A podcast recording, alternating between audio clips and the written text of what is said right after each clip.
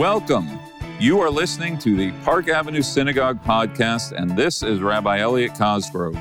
While it's better to hear it live, this is the place to catch the latest sermon, conversation, and select program. If you like what you're hearing or want to learn more about our community, check out pasyn.org. And don't forget to subscribe wherever you get your podcasts to get a notification for our next episode. Enjoy and see you in Shul.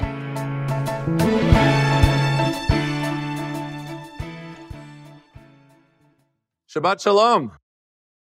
Of the 96,371 crazed fans crammed into Pasadena's Rose Bowl on New Year's Day watching my beloved Michigan Wolverines' epic defeat of Alabama's Crimson Tide, I'm pretty sure I was the only one there asking myself, where is the sermon to give in all of this? And as the maize and blue confetti showered down onto the crowd, as a collective delirium seized every Michigan fan present, I knew that today's sermon would be given over to the homiletical trick play connecting Michigan football, the Torah reading, and why not the challenges and opportunities confronting global Jewry today. Famed Michigan broadcaster Bob Ufer once said, Football is a religion and Saturday is a holy day of obligation. If this is true, then to be a fan of Michigan football is to be a member of a particularly zealous order or sect, the opus dei, if you will, of the football faithful. We have our team colors. We have our marching band. We have our stadium, the big house. We have our fight song, the victors. All right, that's enough. That's enough. All right. We have our game day chants. Some like Go Blue are family friendly, others are better left unspoken from the pulpit. We have our traditions, like the players leaping up to touch the banner as they take the field, the third quarter singing of Mr. Brightside, and more recently, the arrival of Victor, the frisbee catching dog. We have a shared history, the winningest program of all teams. We have our coaches, Yost, Crisler, Schembechler, and now Harbaugh. And we have our Heisman winners, Harmon, Howard, and Woodson. And while many teams can boast most, or at least some of these same traditions, for Bleed Blue Michigan fans, it runs deeper. Individually and collectively, we carry an unspoken sense of shared identity. No matter the crush of the crowd at last week's game, among the Michigan fan base, there was a palpable feel of common courtesy. People smiled at each other as our lanes merged to park our cars, as we walked in and out of each other's tailgates, and as we entered the Michigan section to find our seats. Free flowing conversations on football and life with complete strangers. In the second quarter of the game, the lady sitting in front of us returned to her seat and passed out cookies to everyone who was present. By the end of the game, my daughter returned the kindness with a batch of treats of hers to share with all. This week, but really every week, as I wear my Michigan swag and walk in and out of a subway or elevator, someone will give me a smile or a knowing nod, sometimes even a go blue, an affirmation always reciprocated by me.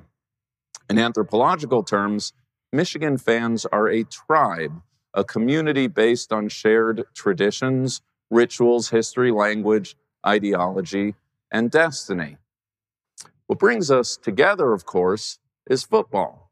In Schembechler's words, the team, the team, the team. But what keeps us, the fan base, together and stretches both lean and plenty is something else, or more specifically, to somethings else. There is a positive force, pride, a reverential commitment and dedication that bonds us together. As Coach Harbaugh says, who's got it better than us?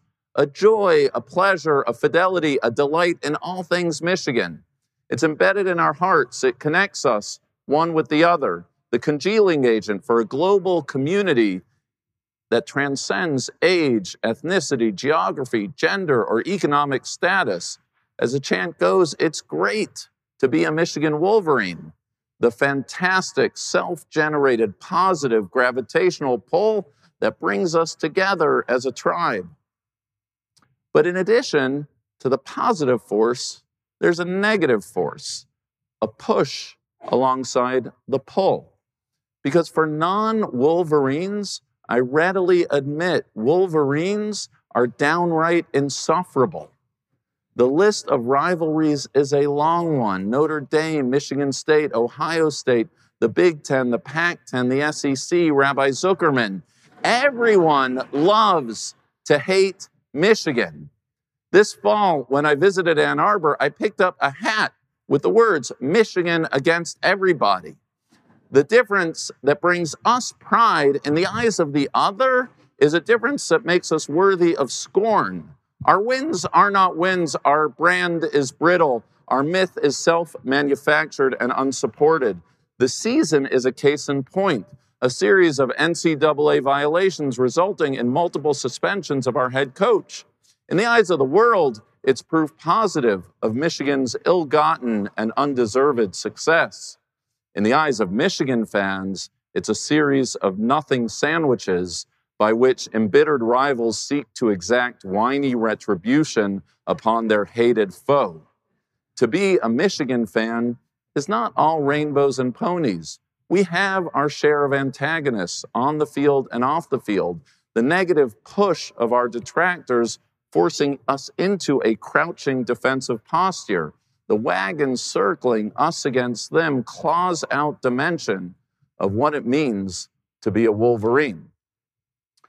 These are the two forces the positive and the negative, the pull and the push that make us who we are. Sometimes it's more one, sometimes it's more the other, but over time, it's the glue that keeps our tribal identity together the joy, the commitment, the devotion that pulls us together, the animosity, the enmity, and loathing of others that pushes us together. And what is true for one tribe, well, it's true for all tribes. One need look no further than this week's Torah reading to see the same dynamic at work. Today, we open up not just a new Torah reading, but a brand new book of the Bible. Last week, we completed Genesis and its stories of matriarchs and patriarchs. And this week, we transition into our Exodus story of enslavement and then redemption. Aside from the leap in time and the narrative flow, commentators throughout the ages have openly wondered if perhaps there's a more fundamental shift at foot from one book to the next.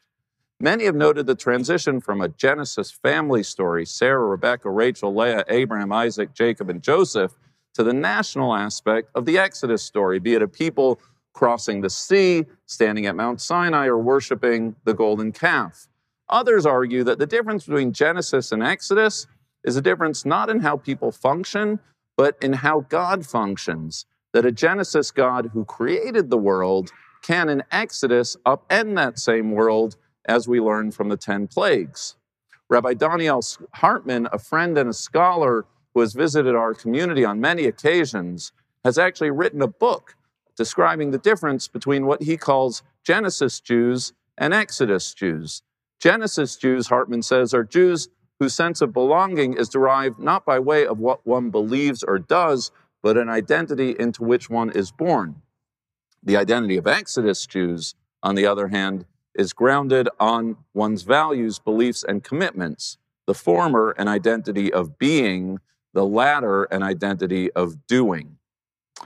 And while I think all of these, or amongst others, are compelling ways to frame the narratives and meta narratives of our people, this morning I would propose that the difference between Genesis and Exodus is a straightforward as a difference between the aforementioned pull and the push of tribal identity. Think of God's first call to Abraham in Genesis chapter 12. Lech lecha, Go forth to the land that I will show you. I will make you a great nation. I will bless you. I will make your name great, and you will be a blessing. Broad brushstrokes in the book of Genesis, Jewish identity is a blessing passed down from one generation to the next, a distinct and distinctive people with a unique and prized relationship with God and each other, an identity that comes from within and is expressed freely without undue interference or disruption. Genesis is the pull, the who's got it better than us of what it means to be a Jew. As for Exodus, well, you don't have to go any further than the book's very first verses to see a very different expression of tribal identity. And a new king arose over Egypt who did not know Joseph. And Pharaoh said to his people, Look, the Israelite people are much too numerous for us. Let us deal shrewdly with them, lest they join our enemies in fighting. So they set taskmasters over them to oppress them. The transition is sharp and clear. The first thing to note is the vantage point. In Exodus, for the first time, Jews are designated as the other. Jewish identity has switched from a self or divinely assigned identity to an identity ascribed by one's foes. The qualities that have made this people distinct and special in their own eyes make them the object of fear and loathing by others. For Pharaoh, and by extension the Egyptian people, the Israelite presence was not additive to Egyptian society, but just the opposite. It evoked fears of a fifth column, a fear that resulted in hatred, and a hatred that resulted in our Egyptian oppression. As for the Israelites, they had hitherto been singing how great it was to be them. It was a chant quickly replaced by us against everyone. What is a Genesis identity? A self definition as expressed in joyful acts of positive Jewish identification. What is an Exodus identity? An identity ascribed to Jews by others by way of fear, ignorance, and hatred. It is not an airtight thesis. There are plenty of Genesis elements in Exodus and Exodus elements in Genesis, and there are significant limitations to my football fandom Jewish identity analogy. But it is a working template by which to view the inner pull and external push of our Jewish selves. And as we look out at the world, it is a way, I believe, to think about what it means to be a member of the Jewish tribe today. October 7th was not just the day upon which a horrific attack was perpetrated upon our brothers and sisters in Israel. October 7th, as I've noted on many occasions, was a day a great awakening occurred in our people. It was our tribal moment. A Jew may or may not have taken Jewish identity seriously, joyfully, and devotionally before October 7th, but after October 7th, by way of the hatred of others, Jews were prompted to revisit their Jewish identities, not joyfully by the positive acts we do, and not for that matter by our own volition. It was an identity defined Pharaoh like by others, by those who hate us, threaten us, and in some cases kill us. A fight on the battlefield in Israel and Gaza as our brothers and sisters defend themselves against those who would deny them the sovereign right of self defense and self determination.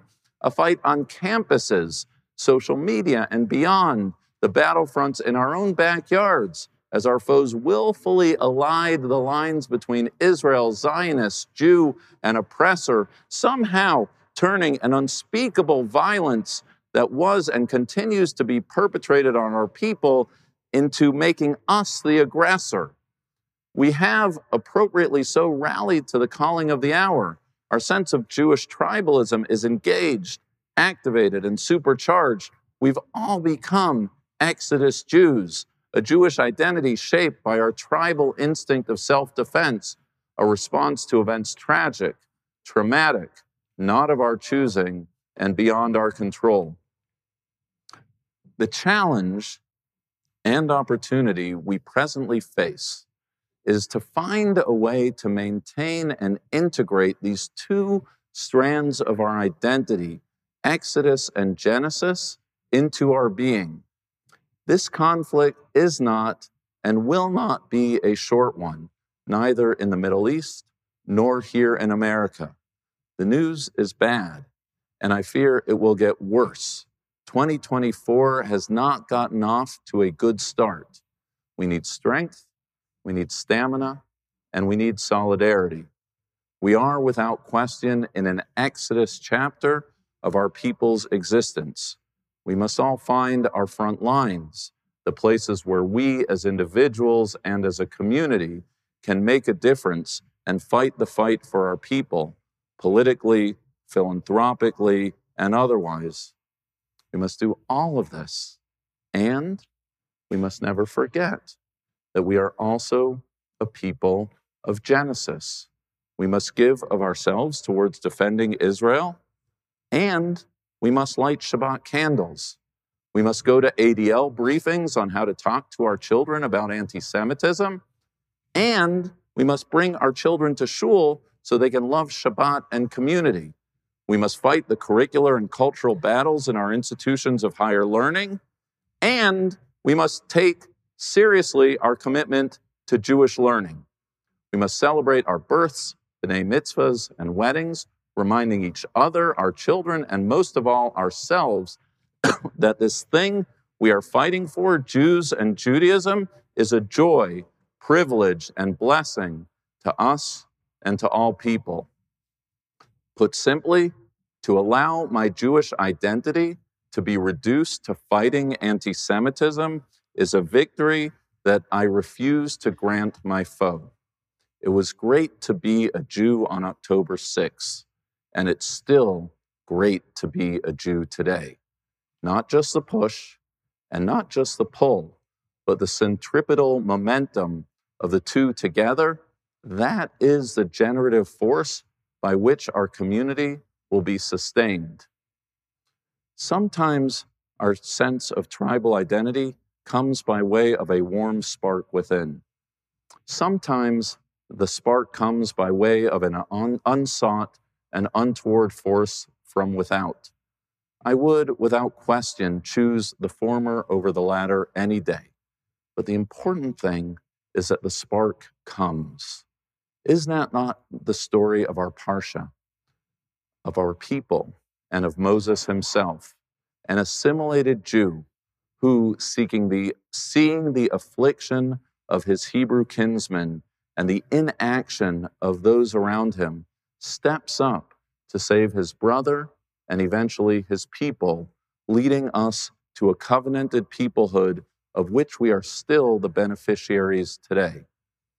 As the prayer book teaches, Ashrenu matov chalkenu ma na'im goralenu ma yafa yerushatenu.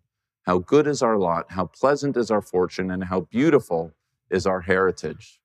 May we, as a people of Genesis and Exodus, stand up and stand tall in defense of our people, and may we never lose sight of the joy and the privilege that comes with being a Jew today.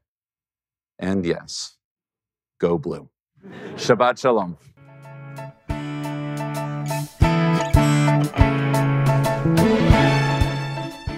Thank you for listening to the Park Avenue Synagogue podcast. If you enjoyed this episode and want to learn more about our community, check out pasyn.org. See you in Shul. Hallelujah, Hallelujah.